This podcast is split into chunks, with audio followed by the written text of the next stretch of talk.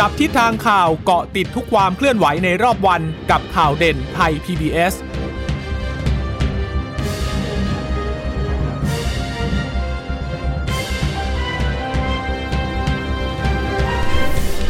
สวัสดีค่ะ สวัสดีค่ะ ต้อนรับคุณผู้ฟังสู่ข่าวเด่นไทย PBS นะคะ เราพบกันเป็นประจำทุกวันจันทร์ถึงศุกร์บ่ายๆ แบบนี้ค่ะ อัปเดตข้อมูลข่าวสารที่เกิดขึ้นในรอบวันนะคะ เช่นเคยกับดิฉันจีราชาตาเอี่ยมรัศมีและคุณพึ่งนภาคล่องพยาบาลค่ะ สวัสดีค่ะคุณผู้ฟังทุกท่านนะคะ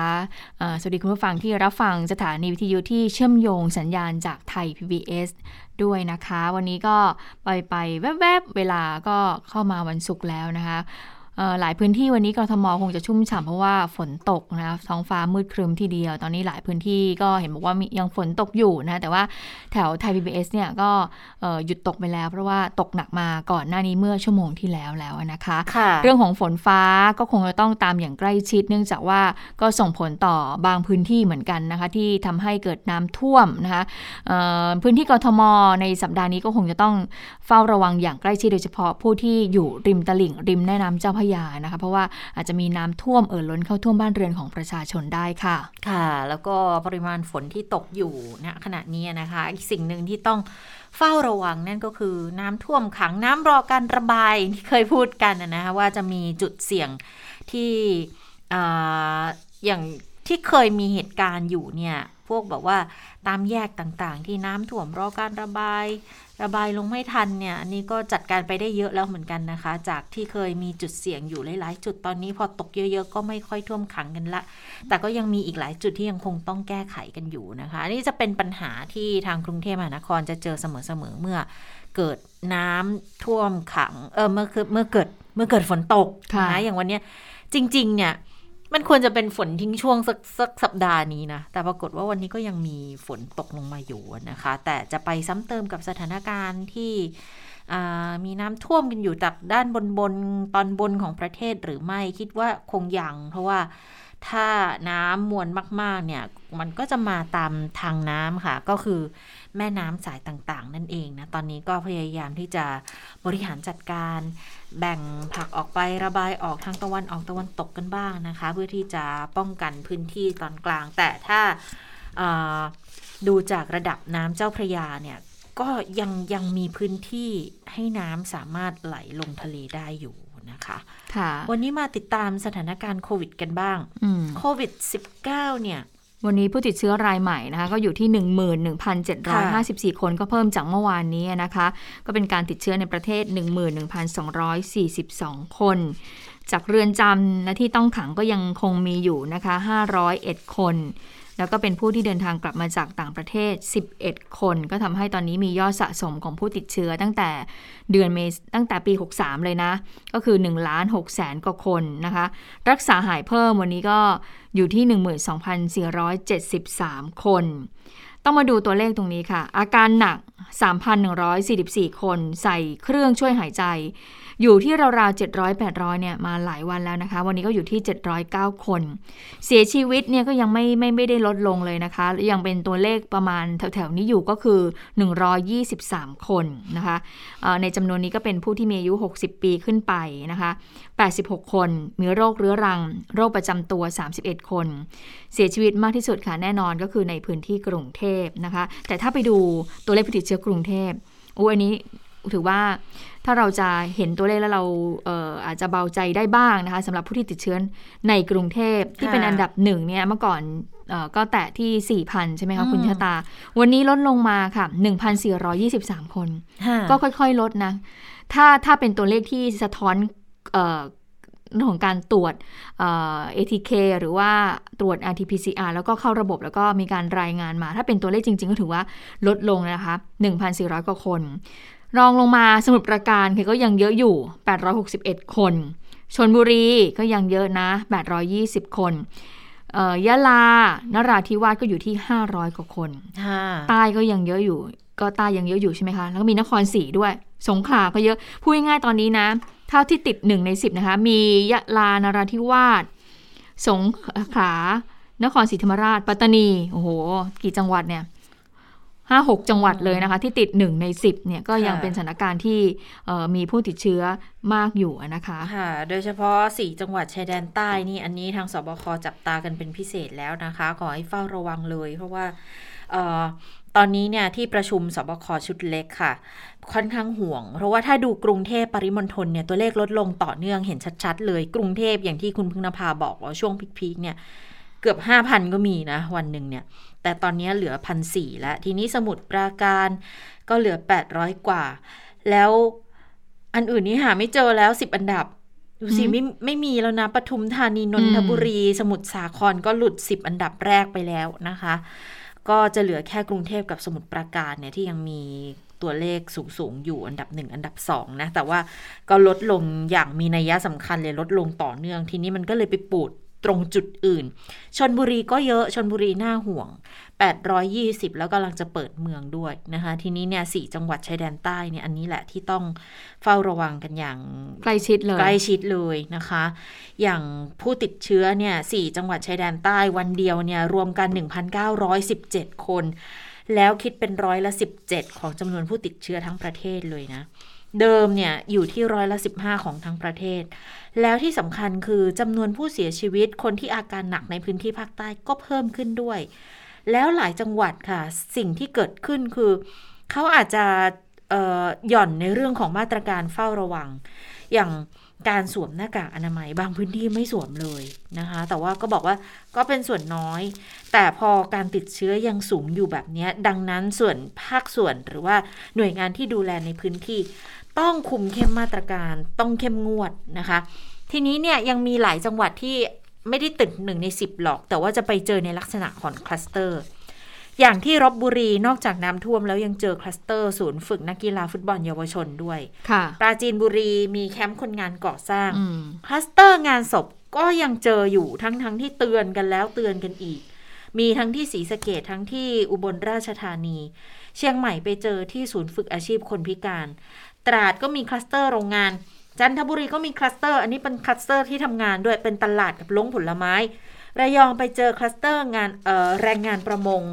นะคะอันนี้ก็เลยกลายเป็นสถานการณ์ที่ต้องต้องดูแลกันอย่างใกล้ชิดแล้วนะคะ สิ่งสำคัญคือ มาตรการคัดกรอง เจ้าหน้าที่ต้องลงพื้นที่เสี่ยง ต้องสุ่มตรวจ ATK ด้วยนะคะ ดังนั้นก็นี่แหละเป็นมาตรการที่จะต้องคุมเข้มขึ้น โดยเฉพาะในวันเนี้ยที่เริ่มมีการผ่อนคลายมาตรการขึ้นอีกขั้นหนึ่ง ก็ต้องระวัง 15 วัน ถ้าการติดเชื้อลดลง ยังคงลดลงนะ คือแนวโน้มยังขาลงอยู่ ก็น่าจะได้ผ่อนคลายมาตรการกันเพิ่มมากขึ้นนะคะ แต่เชื่อว่าถ้ายังถ้ายังไม่ลดหรือกระเด้งขึ้นมาเนี่ยเขาก็คงยังยังยังไม่ขยายอะไรเพิ่มอะอืนะคะมค่ะแล้ววันนี้ก็เป็นอีกหนึ่งวันที่น่าจะเป็นการทำสถิติของการฉีดวัคซีนนะคะอ่าเพราะก่อนหน้านี้เนี่ยถ้าจำกันได้ที่ตัวเลขสูงๆเนี่ยของการฉีดวัคซีนเนี่ยได้1ล้าน4แสนโดสก็คือค่ะในวันมหิดลใช่ไหมที่ค่ะเขาดีเดย์เนี่ยจะฉีดวัคซีนให้กับเข็มแรกเนี่ยให้ได้เอ่อหนึ่งล้านโดสนะคะปรากฏว่าวันนี้ค่ะ วันนี้รายงานออกมาเป็นผลของเมื่อวานนี้นะคะ ก็คือวันที่ 30 กันยายนในการฉีดวัคซีน ตัวเลขสูงเลยค่ะ2ล้าน2แสน88,728 โดส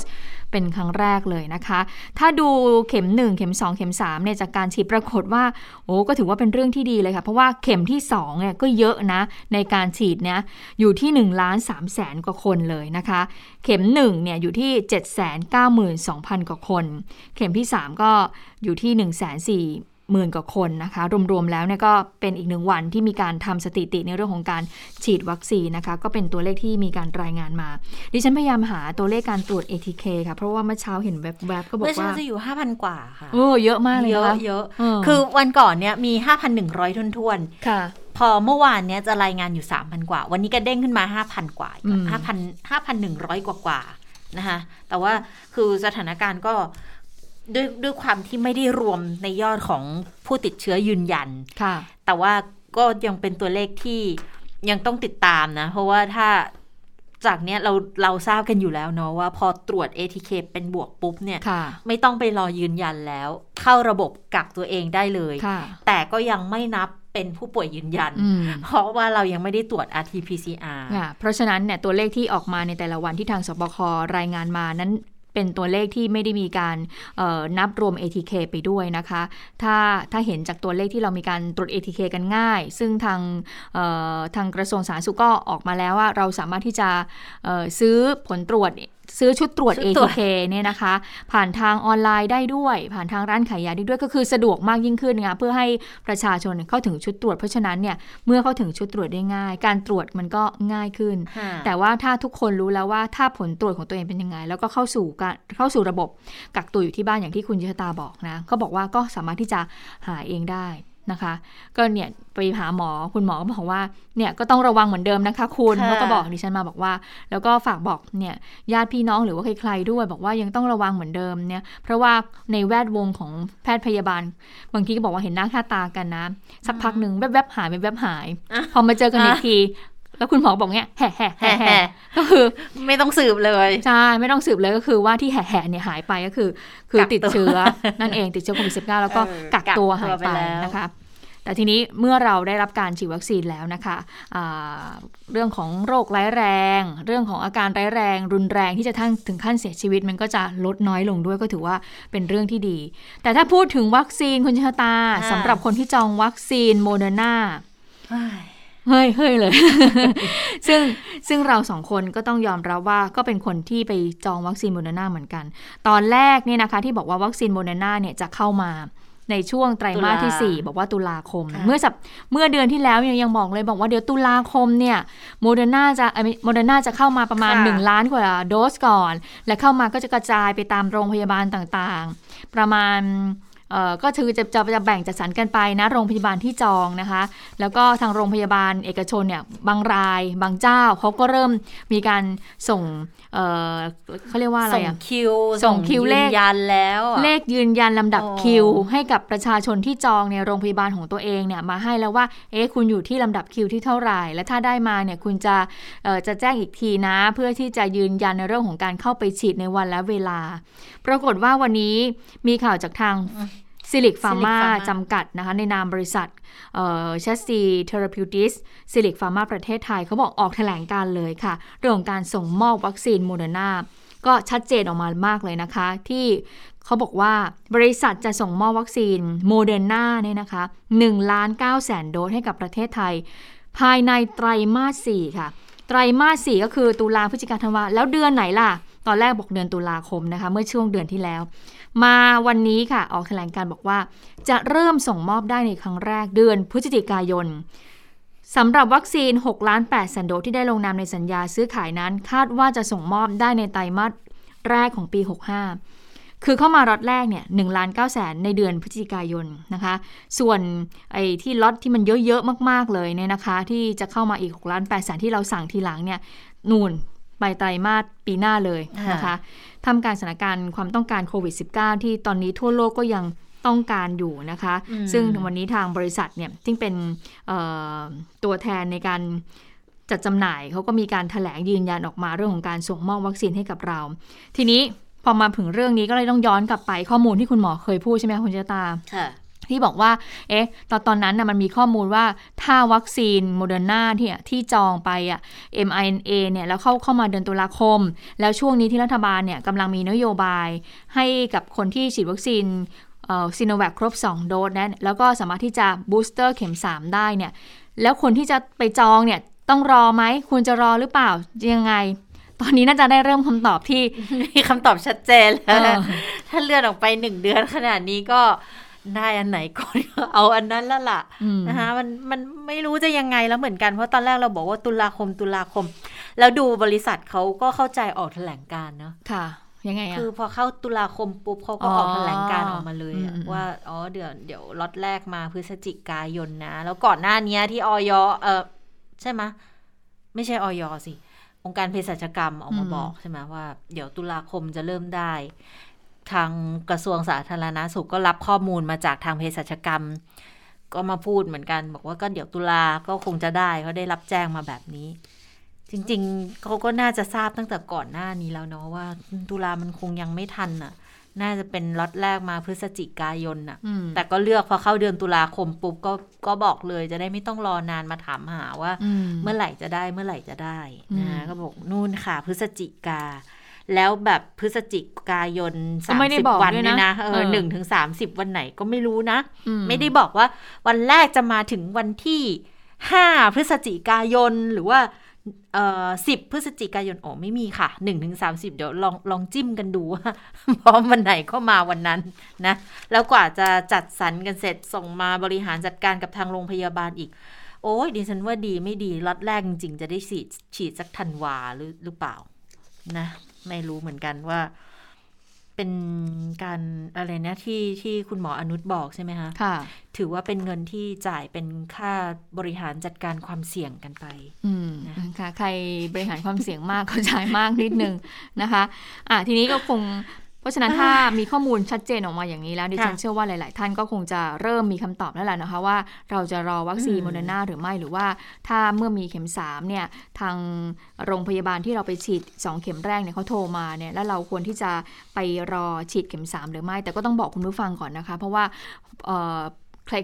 ส่วนใหญ่ผู้คนรอบข้างเราที่ไปฉีดซีโนแวค2เข็มแล้วเขาฉีดเข็มที่ 3 ของแอสตราเนี่ยปรากฏว่าหลายคนเนี่ยเขามีผลอาการข้างเคียงไม่ไม่ได้เป็นผลข้างเคียงแล้วอาการข้างเคียงเกิดขึ้นบางคนก็หนาวสั่น แบบว่าแบบ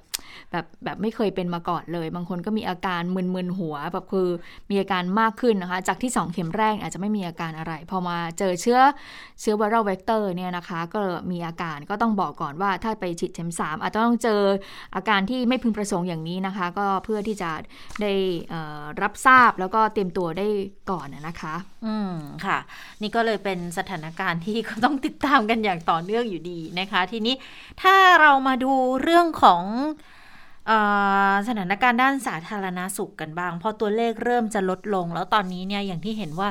จำนวนของผู้ป่วยหนัก ผู้ป่วยใส่ท่อช่วยหายใจเนี่ยก็ลดลงค่อนข้างเยอะแล้วเหมือนกันทำให้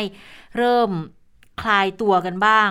กับเตียงที่จะต้องใช้ในการดูแลคนที่อาการหนักๆกันนะคะ ตอนนี้เนี่ย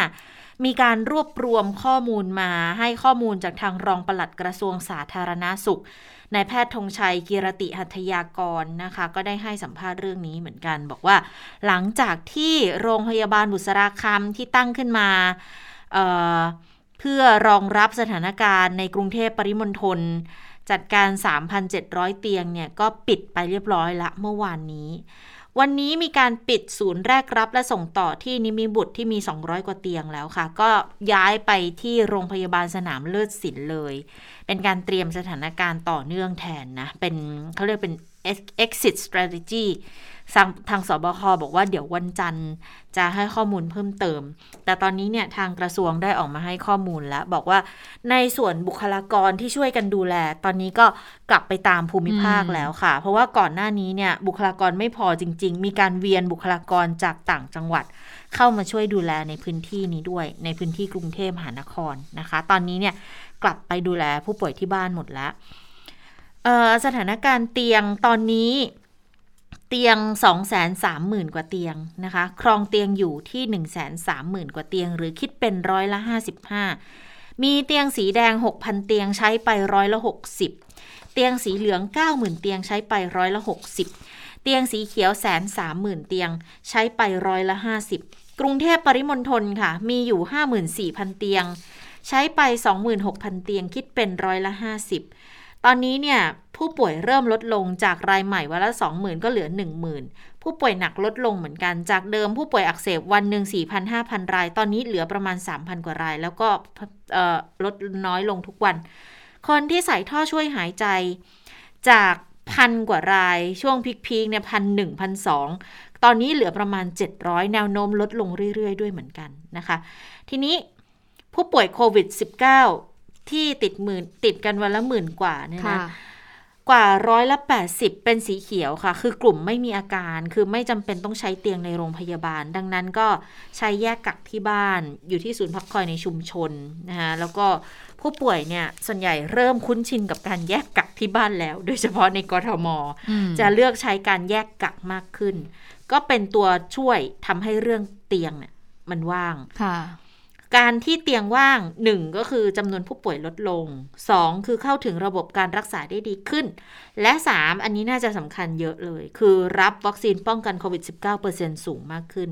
คนที่ป่วยก็ป่วยป่วยหนักลดลง ก็ไม่จำเป็นต้องใช้เตียงที่โรงพยาบาลค่ะอันนี้สำคัญนะว่า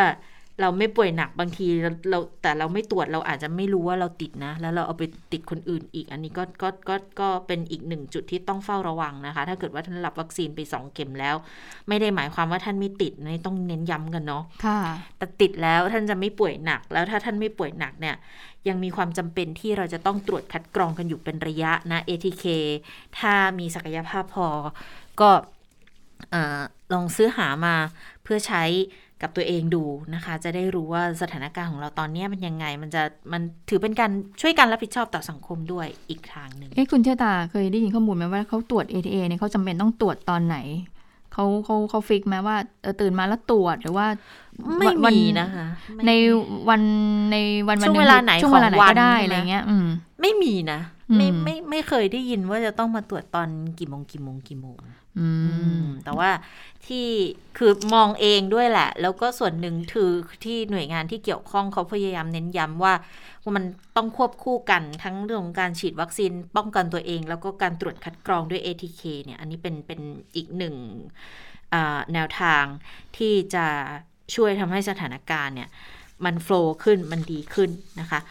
ตอนนี้ถ้ามาดูเฉพาะสถานการณ์ครองเตียงในกรุงเทพจะเหลือวันหนึ่งประมาณพันกว่าค่ะ จากเดิมนะสี่ถึงห้าพันเลย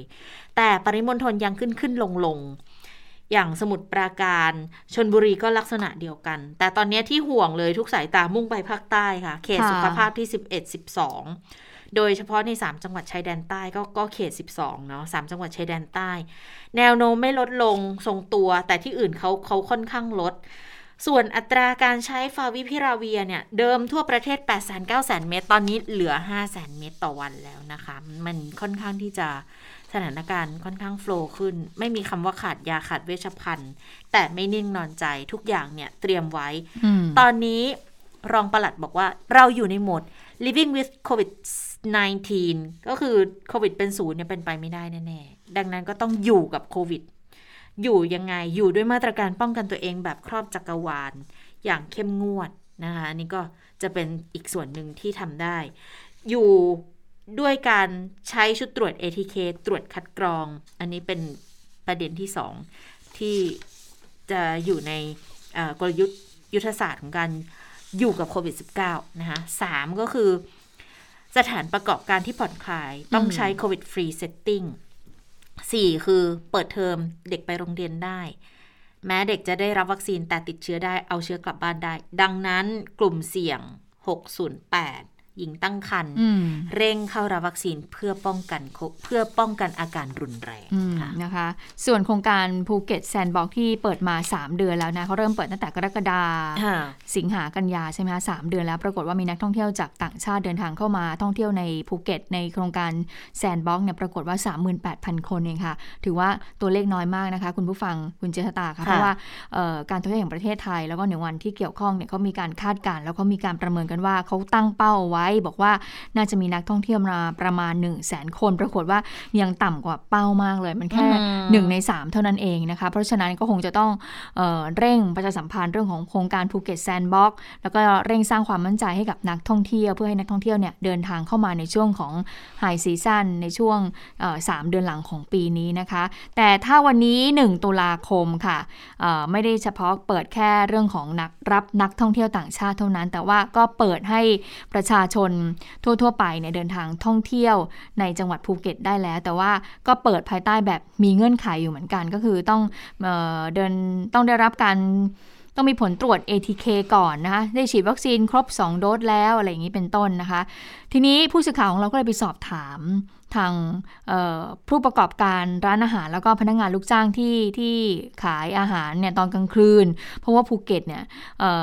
ถึงแม้ว่าจะเปิดภูเก็ต sandbox เนี่ยแต่ก็ค่อนข้างที่จะเงียบเหงาเหมือนกัน เพราะว่านักท่องเที่ยวต่างชาติก็ไม่ได้มากเท่าที่ควร พอเปิดมารับนักท่องเที่ยวด้วยกันเองอย่างนี้แล้วเนี่ยเขาว่ายังไงบ้างไปฟังเสียงของผู้ประกอบการร้านอาหารกันค่ะ ถือว่าเป็นโอกาสที่ดีที่เราได้กลับมาทำงานอีกครั้งหนึ่งนะครับ เพราะว่าปิดไปนานลูกน้องก็ขาดรายได้ ทุกคนขาดรายได้นะฮะแล้วก็ถือว่าทางจังหวัดก็ช่วยเหลือทางเราผู้ประกอบการในด้าน ให้ทำให้เราได้มีการจ้างงานของพนักงานกลางคืนของนักดนตรีนะผมต้องย้ำของนักดนตรีเลยครับว่าให้ทำให้นักดนตรีเนี่ยเขาได้กลับมามีความหวังแล้วก็กลับมาเอ่อหารายได้ให้กับครอบครัวเขาอีกรอบครับเพราะว่าหลาย ๆ คนที่เล่นดนตรีกลางคืนคือเขาเล่นเป็นอาชีพจริงๆไม่ใช่งานอดิเรก อืมมันเจ็บปวดนะ ค่ะ เขาเล่นดนตรีเขาเล่นกันเป็นอาชีพจริง ๆ ไม่ใช่งานอดิเรก แต่ว่าเขาไม่มีโอกาสได้ทำงานอะอืม เพราะว่าสถานการณ์ที่มันเกิดขึ้นแล้วเขาไม่ได้ทำงานกันมา ไม่ใช่ว่าเดือนสองเดือนนะอืมเป็นปีนะคะสำหรับทางกลุ่มผู้ประกอบการร้านอาหาร โดยเฉพาะผับบาร์อะไรอย่างเงี้ยโอ้โหค่ะ นานเลยค่ะ ทีนี้มาย้ำกันอีกสักครั้งหนึ่งสำหรับเงื่อนไขในการเดินทางเข้าภูเก็ตนะคะค่ะก็คือใครที่เดินทางเข้าภูเก็ตเนี่ยต้องมีผลตรวจ RT-PCR ระยะเวลาไม่เกิน 7 วันก่อนเดินทางนะคะ ก็ต้องพกไปด้วยนะคะถ้าเกิดว่าเป็นคนที่ติดเชื้อแล้วก็หายป่วยด้วยโรคโควิด -19 แล้วเนี่ยต้อง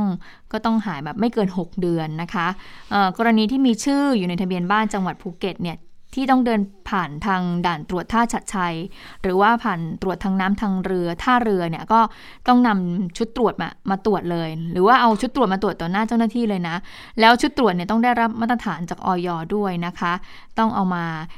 ใช้ยืนยันนะคะ ผลข้างล่างไม่เกิน 7 วันค่ะ ซึ่งผู้ที่เดินทางเข้าจังหวัดภูเก็ตเนี่ยที่ได้รับการยกเว้นมาตรการ คือเด็กอายุไม่เกิน 6 ปีที่เดินทางมาผู้ ที่เดินทางมากับผู้ปกครองนะคะ ส่วนเด็กอายุตั้งแต่ 6 ปีจนถึง 18 ปี ที่ยังไม่อยู่ในเกณฑ์การได้รับวัคซีน ก็ต้องได้รับการตรวจหาเชื้อ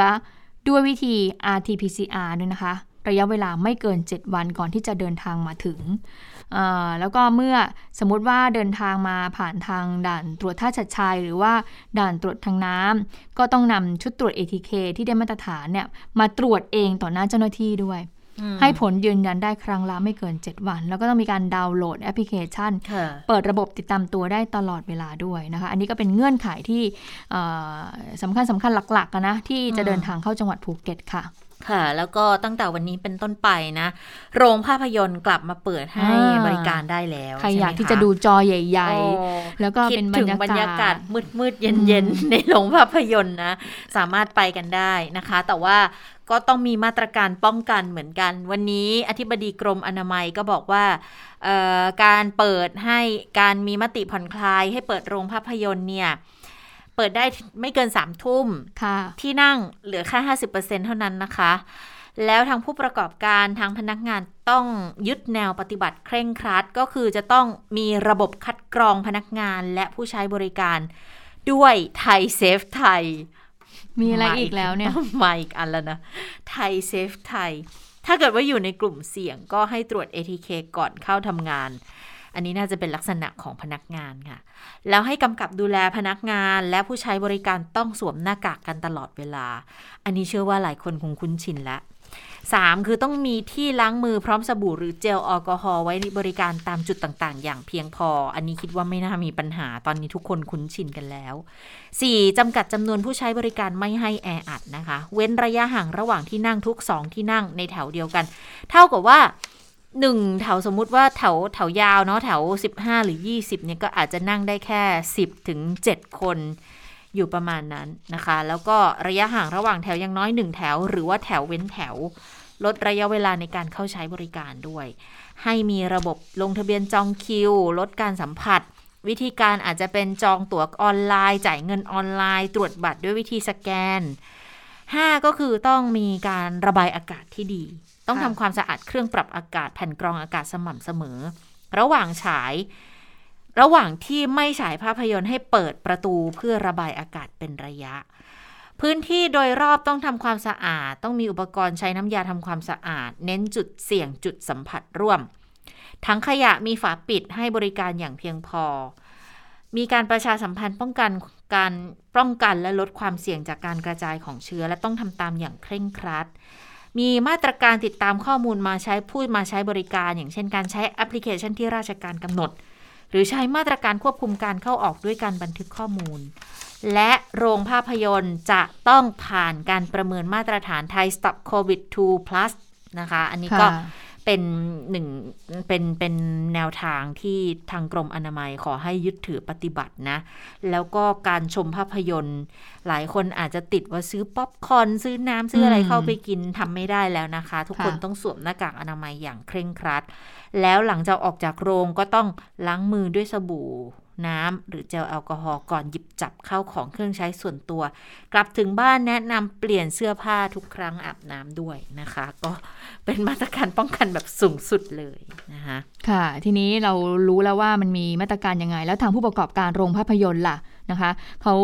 มีความมั่นใจยังไงนะในเรื่องของมาตรการที่จะเปิดให้คนเนี่ยเข้าไปชมแล้วนะคะไปฟังเสียงผู้ประกอบการโรงภาพยนตร์กันค่ะ สำหรับโรงภาพยนตร์นะครับเราไม่เคยเป็นคลัสเตอร์มาเลยนะครับก็เอ่อถ้าสมมติว่าในอนาคตเนี่ยมีเอ่อมีเหตุการณ์ที่อาจจะมีการโรคโรคระบาดอีกรอบหนึ่งนะครับ ก็อยากให้พิจารณาโรงภาพยนตร์ด้วยนะครับ เพราะว่าเอ่อเราเป็นที่ที่ค่อนข้างปลอดภัยนะครับ แล้วก็มีการทำความสะอาดค่อนข้างเอ่อมั่นใจมากนะครับ แล้วก็เราก็ดูแลลูกค้าอย่างดีด้วยนะครับทุกสัปดาห์ครับ ทุกหนึ่งสัปดาห์ครับมีการตรวจ ATK ครับจำนวนเท่าไหร่ เอ่อพนักงานเราตอนนี้เอ่อเราใช้พนักงานประจำเอ่อไม่เยอะมากนะครับเนื่องจากว่าเราใช้เอ่อเรื่อง cashless เยอะนะครับตอนนี้เมเจอร์เองเรามีทั้งหมดเอ่อ51 สาขานะครับที่เป็นโมเดล cashless นะครับซึ่งสาขาเมเจอร์พวกนี้เนี่ยจะไม่รับเงินสดนะครับก็จะรับ QR payment wallet แล้วก็บัตรเครดิตบัตรเดบิตนะครับแล้วก็ซื้อแอปซื้อเว็บได้นะครับสาขาพวกนี้เนี่ยเอ่อเราจะเน้นพนักงานเนี่ยมา service ลูกค้ามากกว่า นะครับเอ่อจะไม่ค่อยมีพนักงานที่ดูแลเรื่องการขายนะครับ จากเดิมที่เป็นพนักงาน box office เนี่ยก็จะเป็นเอ่อพนักงานที่ service ลูกค้ามากขึ้น ดูแลลูกค้า take care ในการเอ่อพาเข้าโรงมากกว่านะครับค่ะหลังๆเนี่ยเวลาไปดูหนังบางทีก็จะงงๆ เราจะชินกับการเดินไปแล้วก็ไปเลือกที่นั่งตรงตรงที่เขาเป็น box office ใช่ไหมคะแต่ว่าเดี๋ยวนี้ส่วนใหญ่ก็จะเป็นแบบเป็นตู้เป็นตู้ขายตั๋วแล้วแล้วบางทีก็แค่ไปออกตั๋วเฉยๆกดคำสั่งไปแล้วมันก็จะเป็นเป็นตั๋วออกมาให้อะไรอย่างเงี้ยอืมหรือว่าเป็นจะสแกนจ่ายหรือจ่ายผ่านแอปมาแล้วเรียบร้อยเนี่ย บางทีก็จะงงๆเนาะไปถึงแบบอายุเยอะจะงงกับเครื่องไม้เครื่องมือ ก็มีน้องๆมาช่วยบางทีเขาก็พุ่งขึ้นมาเลยนะว่าจะออกตัวแล้วครับอะไรอย่างเงี้ยใช่ใช่ใช่เอ๊ะหรือว่าพี่ใช้แบบเปิดหน้าจอเลยได้ไหมก็ได้เหมือนกันนะ ถ้าเกิดว่าอืมเราบันทึกภาพ ตั๋วเอาไว้ แต่พอเวลาผ่านไปสักพักนะไอเรื่องของการเข้าคิว ซื้อตั๋วโรงภาพยนตร์แล้วก็ไปจองอย่างเงี้ยมันจะเป็นบรรยากาศที่ดีมากแล้วเนาะแล้วเราได้ตั๋วแบบกระดาษมาอะไรเงี้ยมันจะเป็นอะไรที่เราคงจะต้องมาหวนคิดถึงกันนะคะ เพราะว่าปัจจุบันนี้เนี่ยเทคโนโลยีก็พัฒนา การจะเข้าไปชมโรงหนังก็ต้องมีการจองตั๋วก่อน เดี๋ยวนี้ก็คือจองคิวจองที่นั่งได้ละ ก็ผ่านทางแอปเอ่อแอปพลิเคชันได้เลใช้ยเว็บก็ทำได้เลยสะดวกมากใช่ทุกอย่างแทบไม่ต้องออกตั๋วเลยด้วยซ้ำคืออมแบบว่าเป็นตั๋วแบบเขาเรียกอะไรนะ ตั๋ว e-ticket มาเออก็ไปพนักงานถึก็มีน้อยลงไปสแกนเออพนักงานน้องก็ดูว่าเออใช่ถูกต้องหรือว่าบางที่เขาจะเป็นเหมือนเป็นเครื่องเป็นตู้ แล้วก็เราก็จิ๊กจิ๊กสแกนเข้าไปอ่าค่ะสำหรับ ใครที่ชื่นชอบบรรยากาศของการดูเอ่อหนังภาพยนตร์เขาบอกว่าอ่าจริงๆเนี่ยเขามี 30 กว่าเรื่องนะที่เตรียมเข้าฉายเลยนะโอ้เขาบอกว่าอั้นมาตั้งแต่อั้นมากเมื่ออั้นช่วงมากเดือนที่แล้วด้วย เดี๋ยวเขาจะแล้วอะไรที่มันเข้าเมื่อช่วงเดือนที่แล้ว แล้วก็ไม่ได้ออกเนี่ย เดี๋ยวเขาจะกำหนดฉายก็อาจจะมีกำหนดฉายอะสักอาทิตย์หนึ่งสองอาทิตย์แล้วก็เดี๋ยวเดี๋ยวก็คงทยอยทยอยลงโรงอะนะคะ ก็ต้องติดตามกันสำหรับคนที่ชื่นชอบเออแนวนั้นน่ะนะคะ แต่ว่าใครที่ชอบแบบเอ่อชมบริการอยู่ที่บ้านคนเดียวก็ต้องไปใช้บริการสตรีมมิ่งอะนะคะอะทีนี้พัทยาสรุปแล้วพัทยาก็ยังไม่เปิดถูกไหมคะคุณเจตารอเขาเปิดพฤศหนึ่งจิพฤศจิกายนนะคะ แต่ว่าในพื้นที่ภาคธุรกิจท่องเที่ยวเขาบอกว่าสวนนงนุชเนี่ยตอนเนี้ยเขาเตรียมพร้อมมาตั้งนานละ ถึงแม้จะได้รับผลกระทบโควิดก็ตามนะคะเขาบอกว่าเขาก็ยังสู้อยู่นะคะ ก็ถึงแม้ว่าจะปิดไป แล้วสวนของเขาเนี่ยมันมันเป็นอะไรที่จะต้องมันทิ้งไม่ได้แหละ เพราะมันเป็นเรื่องของธรรมชาติค่ะเรื่องของพืชพันธุ์ ถ้า ถ้าไม่ถ้าไม่มีพนักงานมานั่งคอยดูแลเสวนพฤกษศาสตร์นี่ก็คือมันจะต้องแห้งเหี่ยวมันมันจะมันมันคงไม่ดีแน่ๆ หรือว่าถ้าเปิดสมมตินะ เปิดหนึ่งพฤศจิกายน แล้วก็ไปรอเปิดใกล้ ๆ แล้วก็ไปค่อยไปเตรียมเปิดเนี่ยใกล้ๆ มันก็คงไม่ได้อะเพราะว่ามันจะต้องมันเป็นเป็นอะไรที่ต้องเตรียมเตรียมก่อนอยู่ตลอดเวลาเหมือนกันนะ เพราะว่าต้องไม่ใช่เตรียมก่อนแล้วว่าคอยดูแล หล่อเลี้ยงพืชพันธุ์ให้มันดูแบบว่ายังคงสดใสสวยงามอยู่เหมือนเดิมนะคะ วันนี้ผู้สื่อข่าวของเราก็ไปติดตามบรรยากาศก่อนถึงแม้ว่าจะไม่ได้เปิดในวันที่ 1 ตุลาคม แล้วก็เลื่อนไปอีกหนึ่งเดือนก็ตามนะคะ แล้วก็ได้มีโอกาสไปพูดคุยกับเจ้าของสวนนงนุชด้วย เขาก็บอกว่าที่ผ่านมาได้รับผลกระทบมากทีเดียว แต่ก็ยังสู้อยู่นะคะค่ะไปฟังเสียงกันค่ะ คือตั้งแต่เราเอ่อโดนผลกระทบนะฮะตั้งแต่ตอนนี้ก็เกือบสองปีแล้วนะครับ เรา ที่จริงเราเนี่ยโดนกระทบหนักที่สุด เพราะว่านักท่องเที่ยวของสวนนกนุษย์เราเนี่ยคือต่างชาตินะครับ เราก็เรียกว่า 80%และกัน 20%เป็นคนไทย เรารายได้เราเนี่ยหายไปหมดเลยนะครับ คนงานของเราเนี่ยเต็มที่เลย ผมเองก็มีสิทธิ์ที่จะคิดว่าจะเอาวิธีไหนดี คือเราจะหยุดอย่างที่ ทุกคนได้ทำกัน หรือที่ส่วนใหญ่ได้ทำกัน หรือเราจะเดินหน้าต่อไป คือทำสิ่งที่เราทำได้ในสิ่งที่เรามีให้มากที่สุดและให้ใช้เงินน้อยที่สุด ผมเจรจากับแบงค์ของกู้เงินมาจ่ายส่วนหนึ่งของแรงงานคนงานของเราอีกอีกด้านหนึ่งก็คือเรามีบริษัท ลูกลูกลูกที่ทำทุกอย่างเกี่ยวกับสวน บริษัทหนึ่งเนี่ยก็ทำเรื่องของการดูแลต้นไม้ตามที่ต่างๆ อีกบริษัทหนึ่งก็เป็นบริษัทออกแบบจัดสวน อีกบริษัทหนึ่งก็เป็นบริษัทสวนตามแบบครับ และเราก็ได้มีโอกาสได้ทำสวนเอ่อพักตามหัวเมืองต่างๆ นี่ก็เป็นรายได้อีกอันหนึ่งที่เข้ามาช่วยเราในช่วงนั้น และสุดท้ายก็คือสิ่งที่เราได้เก็บหอมรอมริบไว้ ก็ต้องเอามาใช้กัน ครับ ผมก็ตัดสินใจว่า ดีที่สุดผมควรจะเดินไปข้างหน้า ถ้าคือเราจะคิดว่าอีกนานเท่าไหร่หนึ่งผมไม่รู้ แต่เมื่อเราเปิดมา แล้วเราเหมือนเดิม แต่โลกใหม่กำลังเกิดขึ้น โลกที่มีโควิดเนี่ย อยู่กับเราตลอดไปแน่นอน ผมไม่ทำอะไรขึ้นมาเลยเนี่ย ผมคิดว่าเรานับหนึ่งใหม่เนี่ย มันจะยากลำบากมากอืมค่ะถ้าฉันเป็นพนักงานเนี่ยฉันก็ใจชื้นนะฟังประธานส่วนนงนุษย์เนี่ยได้ออกมาพูดอย่างนี้แล้วนะคะ ก็คือส่วนหนึ่งก็คือกู้ใช่ไหมคะอีกส่วนหนึ่งก็คืออเงินที่มีการเก็บสะสมเอาไว้ก็คงจะต้องดำเนินการต่อเพื่อให้ส่วนนงนุษย์นั้นอยู่ต่อนะคะไหนๆเนี่ยก็พูดถึงส่วนนงนุษย์แล้วก็ ขออนุญาตโปรโมทหน่อยนิดนึงดิฉันก็เพิ่งรู้นะว่า ถึงแม้ยังไม่เปิดเมือง แต่ว่าส่วนนงนุษย์ก็เป็นอะไรนะ สวนสาธารณะเป็นสวนไงเป็นสวนพฤกษศาสตร์อย่างเงี้ยค่ะคือก็ยังเปิดให้ไปเที่ยวชมอยู่ได้ เพราะฉะนั้นคุณผู้ฟังคุณผู้ชมที่เอ่อฟังอยู่ตอนนี้นะคะเอ่ออาจจะเดินทางไปท่องเที่ยวในสวนนงนุษย์พัทยาได้ เพราะว่าก็เป็นสวนกว้างไงมันเป็น open air นะคะอ่าทีนี้เขามีแคมเปญด้วยคุณชะตาฝากค่ะนิดหนึ่งนะคะ แคมเปญของเขาก็คือว่า คือถ้าได้รับวัคซีน 2 เข็มนะคะ สามารถเที่ยวชมสวนนงนุษย์ได้ฟรีค่ะ ตั้งแต่วันนี้จนถึงวันที่ 17 ตุลาคมก็คือเหมือนกันโปรโมทแหละคืออยากให้คนไทยไปเที่ยวในสถานที่แหล่งท่องเที่ยวของคนไทยเองนะคะ แล้วสวนนงนุษย์เนี่ยเขาเพิ่งจะได้เเพิ่งจะได้รับอยู่ในแคมเปญ 25 อันซีนนิวซีรีส์ด้วย เพราะว่าเขามีหุบเขาไดโนเสาร์ ที่เขาทำสร้างขึ้นมาจำลองนะคะ เพื่อให้น้องๆ หนูๆ ทั้งหลายนั้นได้เข้าไปเยี่ยมชมเขาบอกว่าไดโนเสาร์เนี่ยมีมาเพิ่มอีกหลายตัวเลยนะ ตอนนี้เนี่ยมีมากกว่าโอ้มากกว่า 900 ตัว 320 ชนิดเนี่ยใครที่สนใจอยากจะคุณพ่อคุณแม่ ไม่รู้จะพาน้องๆไปเที่ยวที่ไหนก็สามารถไปได้ในช่วงนี้ เพราะว่าก่อนที่น้องๆจะเปิดเทอมด้วยนะคะค่ะคุณชะตาเพราะน้องๆอาจเพราะว่าถ้าเกิดได้รับวัคซีนแล้วน้องๆ ก็คงจะต้องเปิดเทอมในช่วงเดือนพฤศจิกายนนะคะ ค่ะอ่า ส่วนเรื่องของสถานการณ์น้อ่าำวันนี้ก็ยังต้องติดตามกันต่อเนื่องนะคะ หลายเขื่อนที่มีการเพิ่มการระบายน้ำแล้วก็ทำให้เกิดน้ำท่วมในหลาย ๆ พื้นที่หลาย ๆ จุดอย่างเขื่อนป่าสักเนี่ยตอนนี้เอ่อเขาเกินความจุไปแล้วอะค่ะค่ะอคือยังต้องระบายเพิ่มเป็นวันที่3แล้ว เพราะว่าปริมาณกักเก็บเนี่ยเกินความจุเกินร้อยเปอร์เซ็นไปแล้วตั้งแต่เมื่อวานนี้ คือนับว่าสูงที่สุดในรอบ เป็น 10 ปีเลยอะรอบ 10 ปีนะคะเช้านี้ปริมาณน้ำเกินอยู่ที่1,027.27 ลูกบาทเมตร ความจุปกติของเขื่อนจะอยู่ที่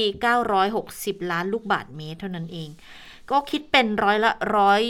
เจ็ดจุดศูนย์หนึ่งนะคะแต่ว่ายังมีน้ำไหลลงอยู่เรื่อย ๆ วันละร้อยกว่าล้านลูกบาทเมตร ดังนั้นก็ต้องเปิดประตูระบายน้ำทั้ง 7 บาน เพื่อ ให้ระบายน้ำลงไปอยู่ที่ 1,206.90 ล้านลูกบาศก์เมตรต่อวินาทีนะคะ ดังนั้นแล้วปริมาณน้ำท้ายเขื่อนเนี่ย ก็จะสูงขึ้นจากเมื่อวานอีกประมาณ 50 เซนค่ะโอ้ตอนนี้เนี่ยชุมชนบ้านแก่งเสือเต้น แล้วก็ชุมชนบ้านหนองบัวที่อยู่ท้ายเขื่อนนะคะ น้ำอยู่ที่1เมตร70เซนติเมตรแล้วก็มีการส่งกำลังไปช่วยเหลือประชาชนในพื้นที่กันด้วยนะคะ คือหลายคนอาจจะสงสัยว่าโอ้โห แล้วแล้วความจุอ่างมันมันเกินไปแล้วถึงร้อยเจ็ดเปอร์เซ็นนี่มันจะไม่เป็นไรหรอ คือเขื่อนป่าศักดิ์ชลสิทธิ์เขาจะมีพื้นที่แบบริมตลิ่งเขาค่อนข้างกว้างดังนั้น น้ำมันจะเอ่อขึ้นเรื่อยๆ ได้อยู่แล้ว มันไม่มีลักษณะของการเอ่อน้ำล้นน้ำอะไรประมาณนี้นะคะ ลักษณะของเขื่อนจะค่อนข้างจะแตกต่างจาก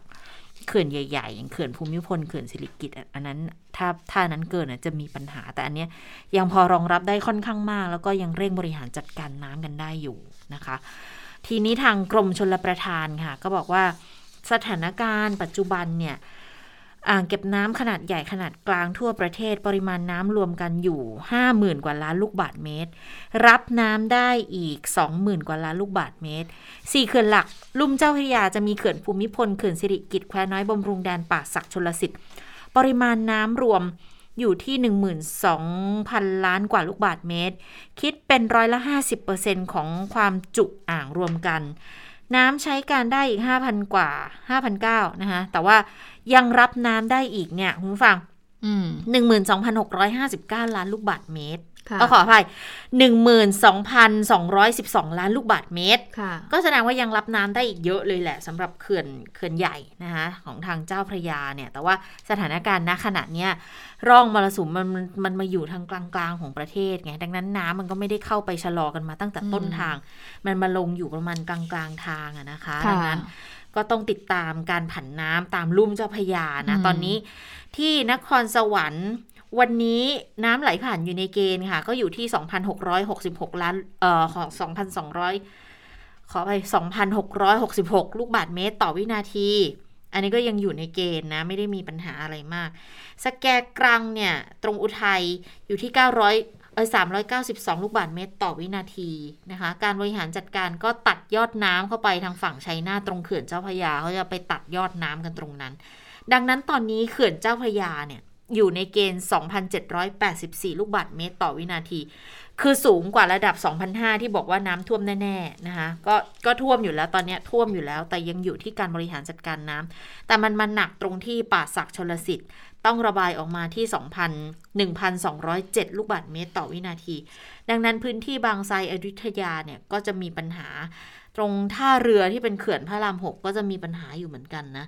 อยุธยาตรงนี้สถานีบางไทรค่ะไปอยู่ที่อัตรา 2,950 ลูกบาศก์เมตรต่อวินาทีแล้วนะ ดังนั้นเอ่อพื้นที่แถวๆนั้นเนี่ยอืมน้ำท่วมแน่ๆนะคะค่ะแล้วก็ท่วมมากท่วมน้อยแค่นั้นเอง แต่ว่าชาวบ้านก็ต้องเตรียมกันแล้วตั้งแต่อืมก่อนหน้านี้นะเอ่อ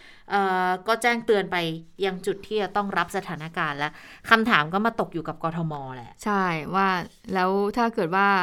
น้ำจากเหนือเนี่ยลงมาขนาดนี้ระดับค่ะน้ำแม่น้ำเจ้าพระยาเอาอยู่ไหมนะคะเอ่อผู้ว่ากทมก็บอกว่าถ้าไปดูสถานีวัดระดับน้ำหลักสามแห่งริมแม่น้ำเจ้าพระยานะคะ ก็บอกว่ายังอยู่ในระดับสูงอยู่ แต่ก็ยังต่ำกว่าแนวคันกั้นน้ำซึ่งในวันนี้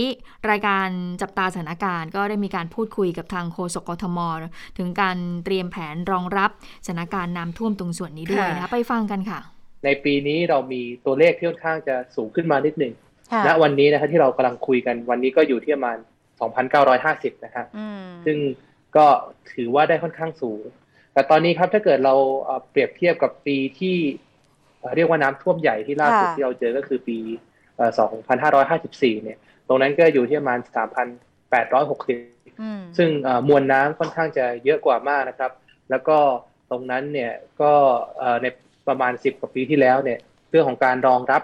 ในตัวเมืองเราก็ยังมีแนวคันกั้นน้ำที่ค่ะน้อยกว่านี้ทำให้ในตอนนั้นเราที่มีสถานการณ์มากกว่าเนี่ย ก็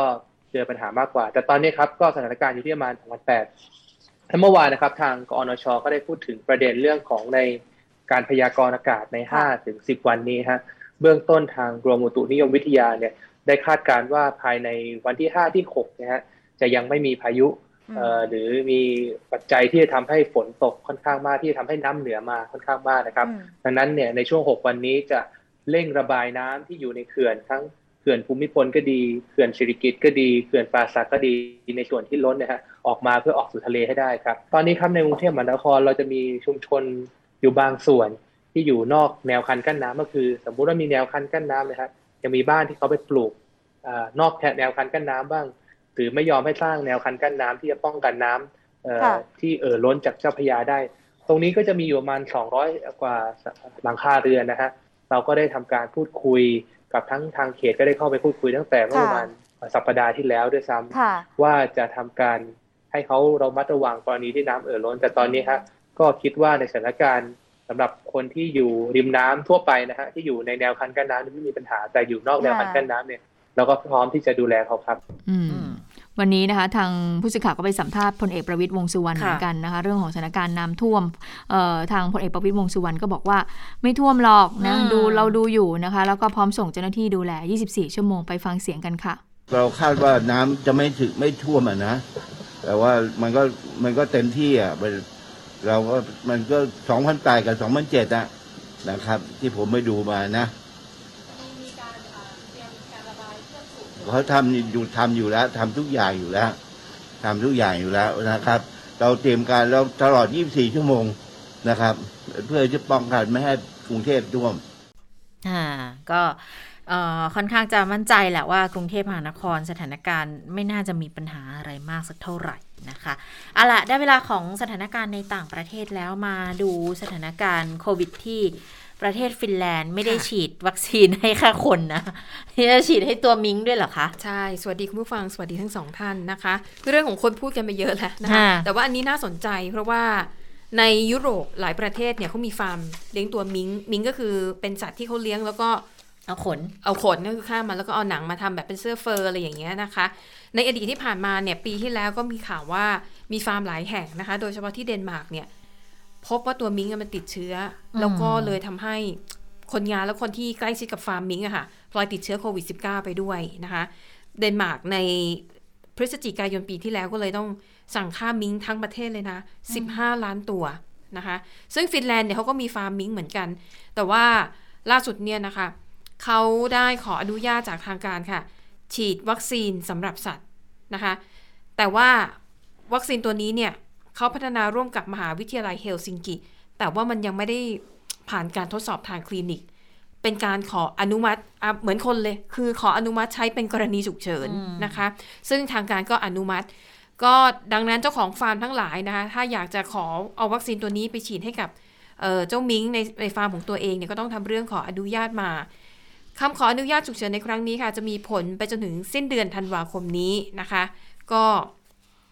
ทางการยืนยันค่ะว่าตอนนี้เนี่ยมีวัคซีนสำหรับสัตว์นะคะอยู่ประมาณ 5 0 0แสนโดส เพียงพอสำหรับฟาร์มิงที่มีอยู่ทั่วประเทศฟินแลนด์ในตอนนี้นะคะ อันนี้ก็น่าสนใจทีเดียว ส่วนที่มาเลเซียค่ะ ทางการนะคะมีคำสั่งค่ะว่าให้เจ้าหน้าที่รัฐรวมถึงลูกจ้างทั้งหมด จะต้องเข้ารับการฉีดวัคซีนโควิด -19 แต่ยกเว้นให้นะคะสำหรับผู้ที่มีปัญหาเรื่องสุขภาพแล้วก็ ไม่สามารถฉีดวัคซีนได้ อันนี้ก็ต้องแจ้งเรื่องมา ซึ่ง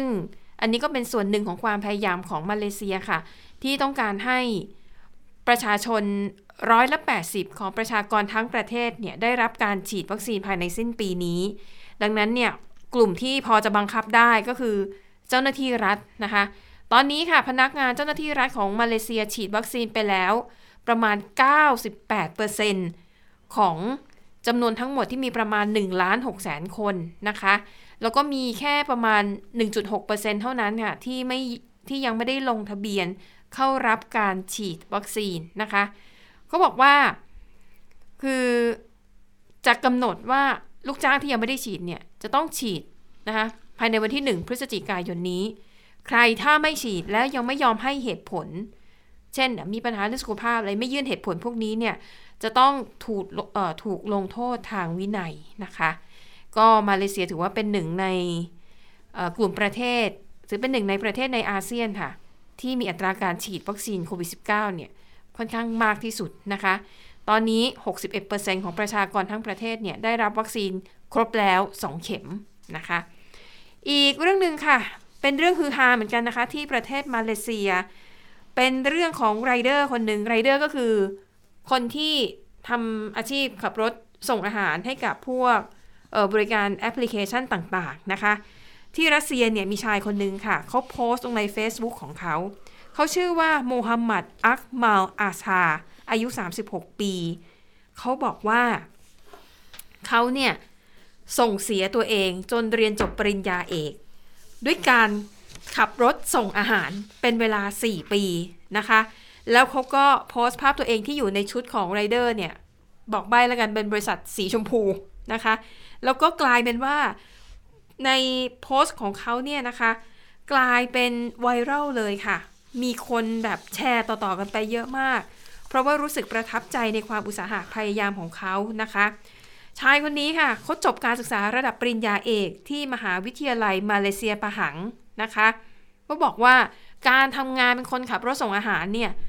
มันได้สอนประสบการณ์ให้เขาบทเรียนมากมายนะ โดยเฉพาะอย่างยิ่งทักษะการสื่อสาร การบริหารเวลา โดยเฉพาะอย่างยิ่งความอดทนนะคะ เขาเนี่ยทำงานเป็นไรเดอร์ในช่วงกลางวัน ส่วนกลางคืนค่ะ ก็ทำวิจัยวิทยานิพนธ์นะคะ ซึ่งก็ถือว่าไม่ง่ายเลย ขนาดหลายคนนี่คือแบบเรียนปริญญาเอก อย่างเดียวเต็มเวลานะ ก็ยังลำบากนะคะคนนี้เนี่ยต้องชื่นชมในความอุตสาหะจริง ๆ ถึงขั้นที่สมเด็จพระราชาธิบดีค่ะ และมกุฎราชกุมารแห่งรัฐปะหังนะคะ ส่งผู้สำเร็จราชการแทนพระองค์เนี่ยไปมอบดอกไม้แสดงความยินดีกับไรเดอร์คนนี้นะคะ ก็เป็นเรื่องดีๆ ที่น่าชื่นชม อีกเรื่องหนึ่งค่ะ อันนี้ก็ได้รับความสนใจไม่น้อยนะคะ ว่าด้วยเรื่องการแต่งงานของสมาชิกราชวงศ์โรมานอฟ ในรัสเซีย คือพอเห็นพาดหัวข่าวเนี้ยทุกคนจะต้องงง เพราะว่าทราบกันดี ว่าราชวงศ์ในรัสเซียเนี่ย ก็คือปิดฉากไปตั้งนานแล้วนะคะ แต่ว่าแล้วทำไมถึงยังมีราชวงศ์รัสเซียอยู่นะคะ ก็คือคนที่แต่งงานเนี่ยนะคะ เป็นทายาทแห่งราชวงศ์โรมานอฟนะคะที่คือต้นตระกูลเขาเนี่ยหนีออกจาก ใช้คำว่าโซเวียตแล้วกันหนีออกจากโซเวียตก่อนที่จะเเกิดการปฏิวัตินะคะ ของพวกบอลเชวิก ซึ่งราชวงศ์โรมานอฟเนี่ยนะคะที่ตอนนั้นเนี่ยซานิโคลัสที่สองประมุของค์สุดท้ายแล้วก็ครอบครัวของพระองค์เนี่ยที่ถูกปลงพระชนเนี่ยคือเกิดขึ้นปี 2461 แต่ว่าต้นตระกูลของครอบครัวนี้นะคะเขาหนีออกไปปี 2460 คือก่อนเกิดเหตุอะแค่หนึ่งปีเท่านั้นก็เลยก็เลยยังมีชีวิตรอดอยู่นะคะ นี้ รัชทายาทไม่ใช่รัชทายาทเรียกว่าทายาทนะคะ คือแกรนด์ดยุกจอร์จมิไคโลวิชโรมานอฟค่ะจะเข้าพิธีวิวาห์นะคะกับคู่หมั้นสาวชาวอิตาลีเขาเลือกจัดงานที่นครเซนต์ปีเตอร์สเบิร์กของรัสเซีย ถือว่าเป็นการแต่งงานของสมาชิกราชวงศ์โรมานอฟครั้งแรกในรัสเซีย ในรอบ 113 ปีนะคะ ก็ถือว่าเป็นข่าวที่คือฮาและผู้คนเนี่ยก็คง ฝันที่อยากจะได้เห็นภาพการแต่งงานแบบราชวงศ์แน่นอนก็ต้องวิจิตรสวยงามนะคะ ก็เลยทำให้ผู้คนเนี่ย ให้ความสนใจกับข่าวนี้เป็นอย่างมากแต่ก็ต้องรอติดตามดูนะคะ คิดว่าน่าจะมีภาพปรากฏออกมาในเร็วๆนี้ค่ะ ปิดท้ายไปดูเรื่องของ YouTube นะคะ YouTube นั้นก็เตรียมที่จะแบนคลิปวิดีโอใด ๆ ก็ตามค่ะ ที่กล่าวโทษวัคซีนที่ได้รับการอนุมัติแล้วนะคะ ว่าเป็นวัคซีนที่ไร้ประสิทธิภาพหรืออันตราย พูดง่ายๆก็คือ ต้องการที่จะกำจัดคลิปวิดีโอที่เป็นเฟกนิวที่จะลดทอนความน่าเชื่อถือของวัคซีนที่ได้รับการอนุมัติแล้วนะคะ และไม่ใช่แค่วัคซีนของโควิด -19 วัคซีนตัวอื่นอย่างฮัดเยอรมันแล้วก็อีสุกอีไซเนี่ยก็เข้าขายนี้ด้วยนะคะเขาบอกว่า เพื่อที่จะเพราะว่ามันมีกลุ่มคนนะคะที่ต่อต้านการฉีดวัคซีนจำนวนมาก พยายามจะโพสต์เนื้อหาเหล่านี้ แล้วอาจจะทำให้คนเนี่ยมีความเข้าใจผิด โดยเฉพาะอย่างยิ่งคนที่ลังเลอยู่ว่าจะฉีดวัคซีนป้องกันโควิด -19 ดีไหม พอเสพสื่อเหล่านี้เข้าไปเนี่ยก็อาจจะทำให้หลายคนไม่ยอมเข้ารับการฉีดวัคซีน ทั้งๆทที่หลายตัวเนี่ยนะคะ องค์การสหขออภัย องค์การอนามัยโลก สำนักงานอาหารและยาของสหรัฐรวมถึงหน่วยงานด้านสาธารณสุขของหลายประเทศเนี่ยอนุมัติใช้ไปแล้ว อันนี้ก็เป็นความพยายามของออสื่อสังคมออนไลน์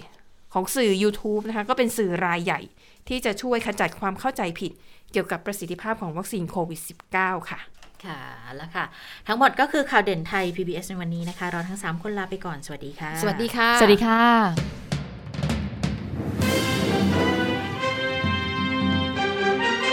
ติดตามข่าวเด่นไทย PBS ได้ทุกวันจันทร์ถึงศุกร์เวลา 15 นาฬิกา